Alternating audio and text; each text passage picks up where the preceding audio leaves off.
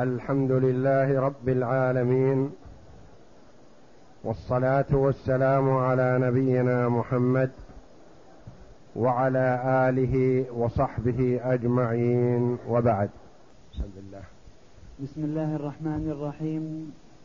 قال المؤلف رحمه الله تعالى فصل إذا شرط أن يبيعه المرتهن أو العدل عند حلول الحق صح شرطه لأن ما صح توكيل غيرهما فيه صح توكيلهما فيه كبيع عين أخرى.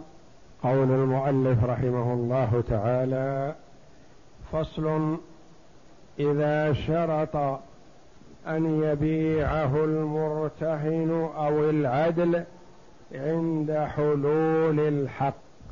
المرتهن هو صاحب الدين الذي له الحق والراهن هو مالك الرهن الذي يدفعه للمرتهن ليكون توثيقا له بحقه والعدل هو الذي جعل الرهن أمانة عنده بيده.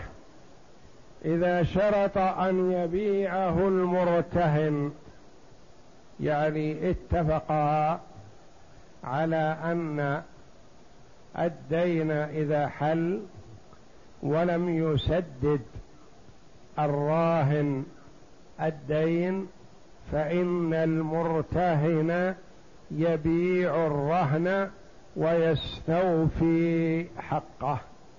اشترط أن يبيعه أو اشترط أن يبيعه العدل. العدل هو الذي جعل الرهن أمانة بيده.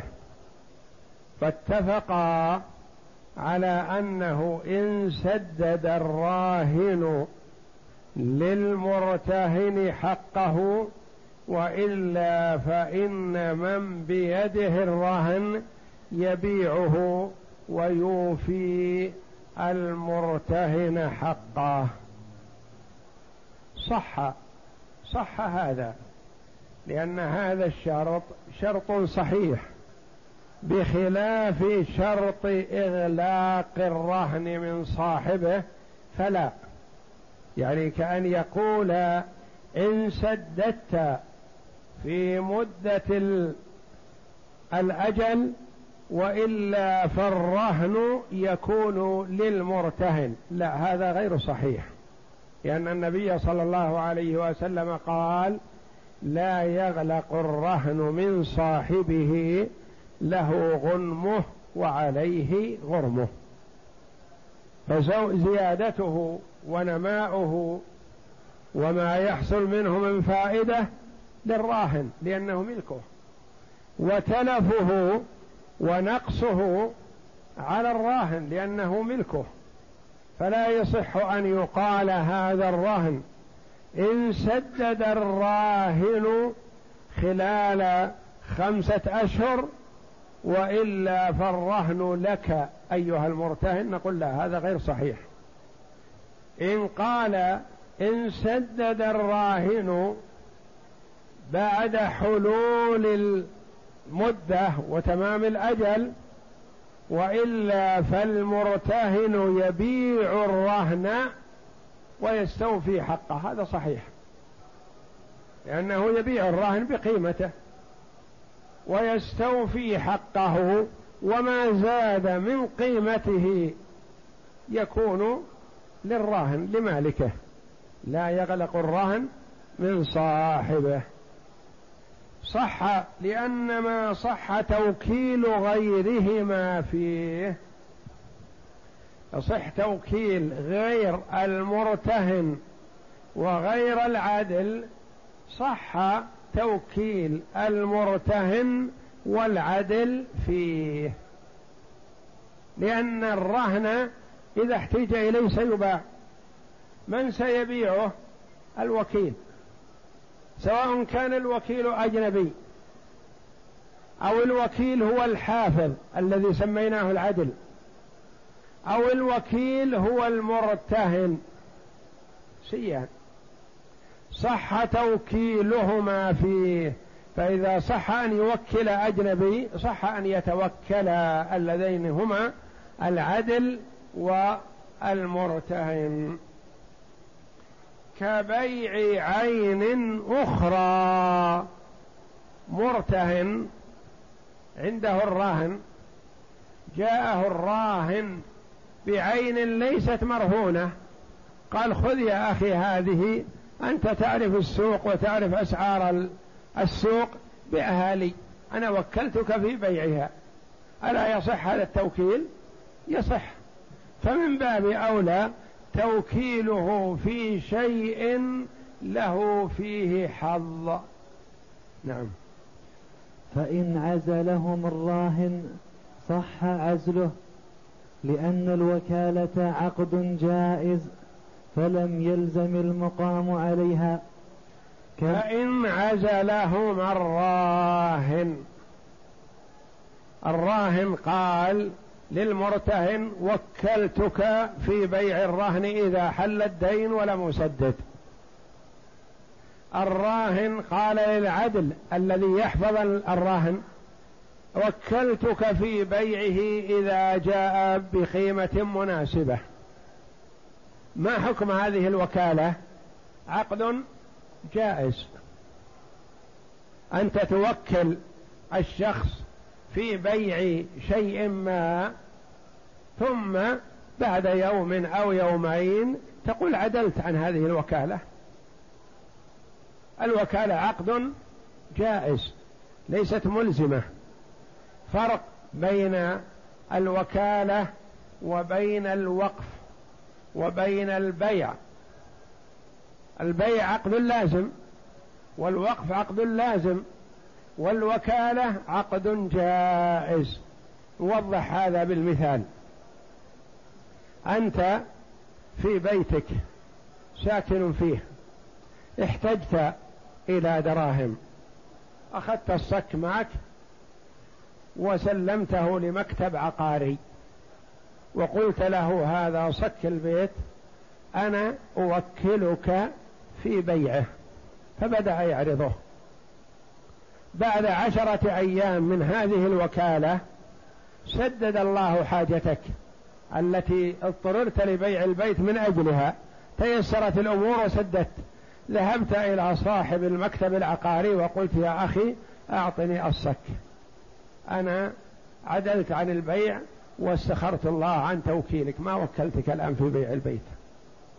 هل يقول صاحب المكتب لا لازم ما دمت وكلتني لازم أبيعه. هل يسوغ هذا؟ لا. نقول الوكالة عقد جائز. يقول أعطني الصك يا أخي. الصك عندك له عشرة أيام ما سويت عليه شيء ولا بعته ولا كذا ولا محتاج. أبى أخذه منك وأعطيه صاحب مكتب آخر. أنشط منك وأحرص على البيع. يصح كذلك. لأنك توكيلك إياه عقد جائز. أنت بعت البيت ووقعت على البيع واستلمت القيمة وتفرقتما. بعد أسبوع أو عشرة أيام بحثت لك عن بيت مناسب بدله ما وجدت. قلت في نفسك أحسن شيء أرد البيعة. أذهب إلى صاحب الذي اشترى مني البيت وأعطيه دراهم وأخذ بيتي. تأخذ الدراهم بيدك وتذهب بها إلى الذي اشترى منك البيت. وقل تعال يا أخي خذ الدراهم. أنا عدلت عن بيع البيت لأني بحثت عن بيت مناسب ما وجدت. فخذ دراهمك واخرج عن بيتي وسلم لي إياه. هل يسوق؟ لا لأن البيع عقد لازم. جرى البيع بينكم ما يمكن. إن أقالك فالله يأجره. من أقال مسلما أقال الله عثرته. هو مأجور إذا أقالك وإذا سامحك عن البيع وتنازل لكن تأخذ البيت بدون اختياره وترد عليه الدراهم لا. لأن البيت عقد لازم. الوقف. قلت في نفسك وأشهدت مثلا هذا. هذه الأرض وقف لله تعالى يبنى عليها مسجد. اشهد يا فلان وفلان. شهدوا. بعد يومين أو ثلاثة بدأ لك. قلت أنا في بيت مستأجر وأرضي أعطيتها مسجد. أنا أحق بها.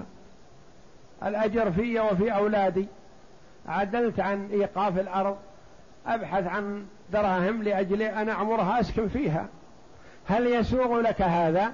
لا لأن الوقف عقد لازم. ما دمت وقفت خلاص خرجت من ملكك وصارت ملكا لله تعالى ينتفع به المسلمون فيما وقفته عليه سواء وقفته مسجدا أو مدرسة أو مستشفى أو آه، سكن لطلبة العلم أو سكن للفقراء وقف خلاص.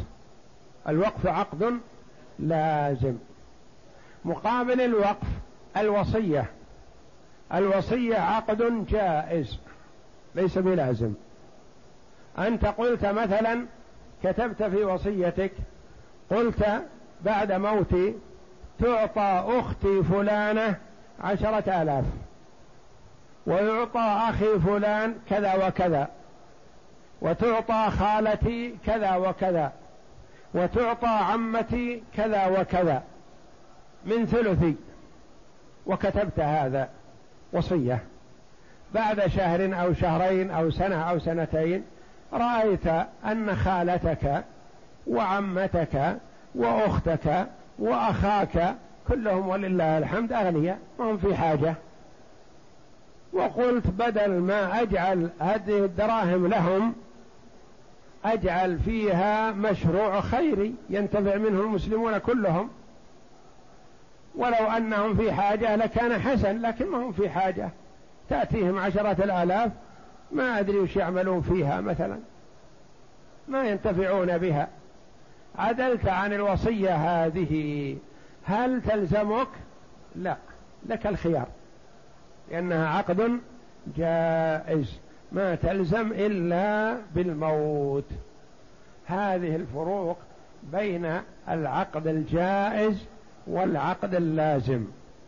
الوكالة عقد جائز. توكله اليوم وتفسخ وكالته غدا. البيع عقد لازم. الوصية عقد جائز. توصي اليوم وتعدل عن وصيتك غدا. الوقف عقد لازم. إذا وقفت خلاص انتهى. يقول فإن عزلهما الراهن. من عزل؟ عزل المرتهن أو عزل العدل؟ صح عزله سيأتي لهذا تعقيب. لأن الوكالة عقد جائز نقول صح نحن معك في هذا. فلم يلزم المقام عليها.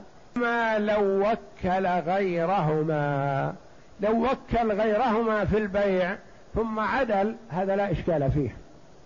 أنه له حق العدل له حق الفسخ. أو وكلهما في بيع غيره. كذلك وكلهما في بيع غير الرهن. صح عزله إياهما. نعم. ولو مات المرتهن لم يكن لوارثه البيع لأنه لم يؤذن له. ولو مات المرتهن.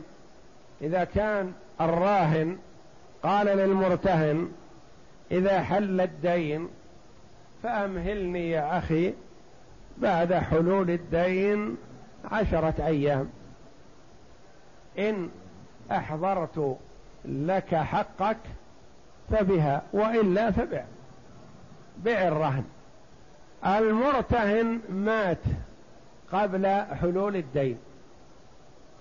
حل الوارث محل المرتهن. هو صاحب الحق أصبح الآن. هل للوارث أن يبيع الرهن بناء على وكالة الراهن للمرتهن نفسه؟ لا ليس له ذلك. ليس له ذلك لأنه وكل هذا الشخص بعينه. الحق لي لصاحبه يأخذه. لكن الوكالة يقول لا أنا وكلت زيد المرتهن لأنه أولا ثقة. ثانيا عارف بالسوق والأسعار. ثالثا هو صاحب الحق. إلى باع يأخذ حقه. المرتهن مات. حل ولده محله. يقول أنا محل أبي. يقول لا يا أخي. صحيح إن المال انتقل من أبيك إليك لكن أبوك ثقة في البيع فأنا واثق فيه وأنت لا ما أنا بواثق فيك. أبوك بصير بالسوق والبيع والشراء وأنت لا ما تعرف. يمكن تبيع البيت الذي يساوي مليون بخمسمائة. ما وكلتك. فلا يحل وارثه محله. صحيح إذا باع الراهن نفسه يسدد للوارث. ما دام الرجل مات انتقل الحق لوارثه. نعم. ويتخرج أنه لا يملك عزلهما لأنه يفتح باب الحيلة. ويتخرج هذا تعقيب على السابق. قال فإن عزلهم الراهن صح عزله. يقول ويتخرج ألا يصح عزله. لما؟ قال يحتمل أن يكون حيلة. حيلة في المماطلة. مثلا المرتهن قبض الرهن عنده واتفق مع الراهن على أنه إذا حل الدين ولم يسدد يبيع المرتهن الرهن ويأخذ حقه ويرد الزائد على صاحبه. قال هناك وله عزلهما عزل المرتهن وعزل العدل. قال ويتخرج ألا يصح أن ليس له ذلك ولعل هذا أقرب. لأنه هناك قال يا أخي ماذا تعطيني رهن؟ قال أعطيك هذا البيت. قال وماذا أعمل بهذا البيت؟ قال إذا حل الدين ولم أسددك فأنا وكلتك في بيع البيت. هذا داخل ضمن شرط الرهن. ثم بعد يوم أو يومين يقول انتبه ترى عزلتك عن بيع البيت. هذه حيلة. حين اتفاق تقول أنت وكيل في بيعه والآن تعزلني؟ منين أخذ حقي؟ أنا ما أخذ حقي إلا إذا وكلتني في بيع البيت أبيعه وأستلم حقي. ولا لو أخبرتني أنك ستعزلني ما بعت عليك وما أخذت منك الرهن. لا أريد رهنا يا أخي يكون عندي ولا أستوفي منه. لأني كلما قلت لك سدد لي تقول إن شاء الله غدا بعد غد. ولا أستطيع أن أبيع الرهن لأنك عزلتني. يقول ويتخرج أن لا يملك عزلهما. لما؟ لأنه يفتح باب الحيلة. يوكل في البيع تطمينا لخاطره. فإذا استلم البيعة والحق الذي يريده الراهن ذهب وعزل المرتهن عن البيع فسد الطريق عليه. فيحتمل ألا يصح عزل المرتهن ولا عزل العدل من قبل الراهن ولعل هذا أولى. نعم. فإن عزل المرتهن العدل عن البيع لم يملكه إلا في الحال التي يملكه الراهن لأنه وكيله خاصة. فإن عزل المرتهن ذاك عزل العدل عزل الراهن. هنا فإن عزل المرتهن العدل عن البيع هما جعل الرهن عند عدل. وقال له إذا حل الدين ولم يسدد فبع أيها العدل بع العين المرهونة هذه. المرتهن عزل العدل قال لا تبيع. عزلتك عن البيع. فهل يصح عزل المرتهن أم لا؟ قال هو مثل عزل الراهن سواء بسواء لأنه طرف في الحق. فعند من يقول يصح عزل الراهن للعدل يصح عزل المرتهن للعدل. وعند من يقول لا يصح عزل الراهن للعدل لا يصح عزل المرتهن للعدل.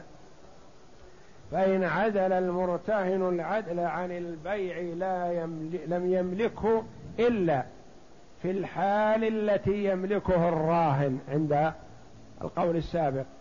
لأنه وكيله الخاص. بمثابة وكيل. نعم. وإن أذنا له في بيع الرهن فتلف بجناية وجعلت قيمته مكانه. فقال القاضي قياس المذهب أن له بيعها لأنه يجوز له بيع نمائها تبعا فبيع قيمته أولى. والصحيح, والصحيح أنه لا يملك بيعها لأنه لم يؤذن له فيه ولا هي تبع لما أذن فيه بخلاف النماء وإن أذنا له في بيع الرهن من هو ذا الذي أذنا له؟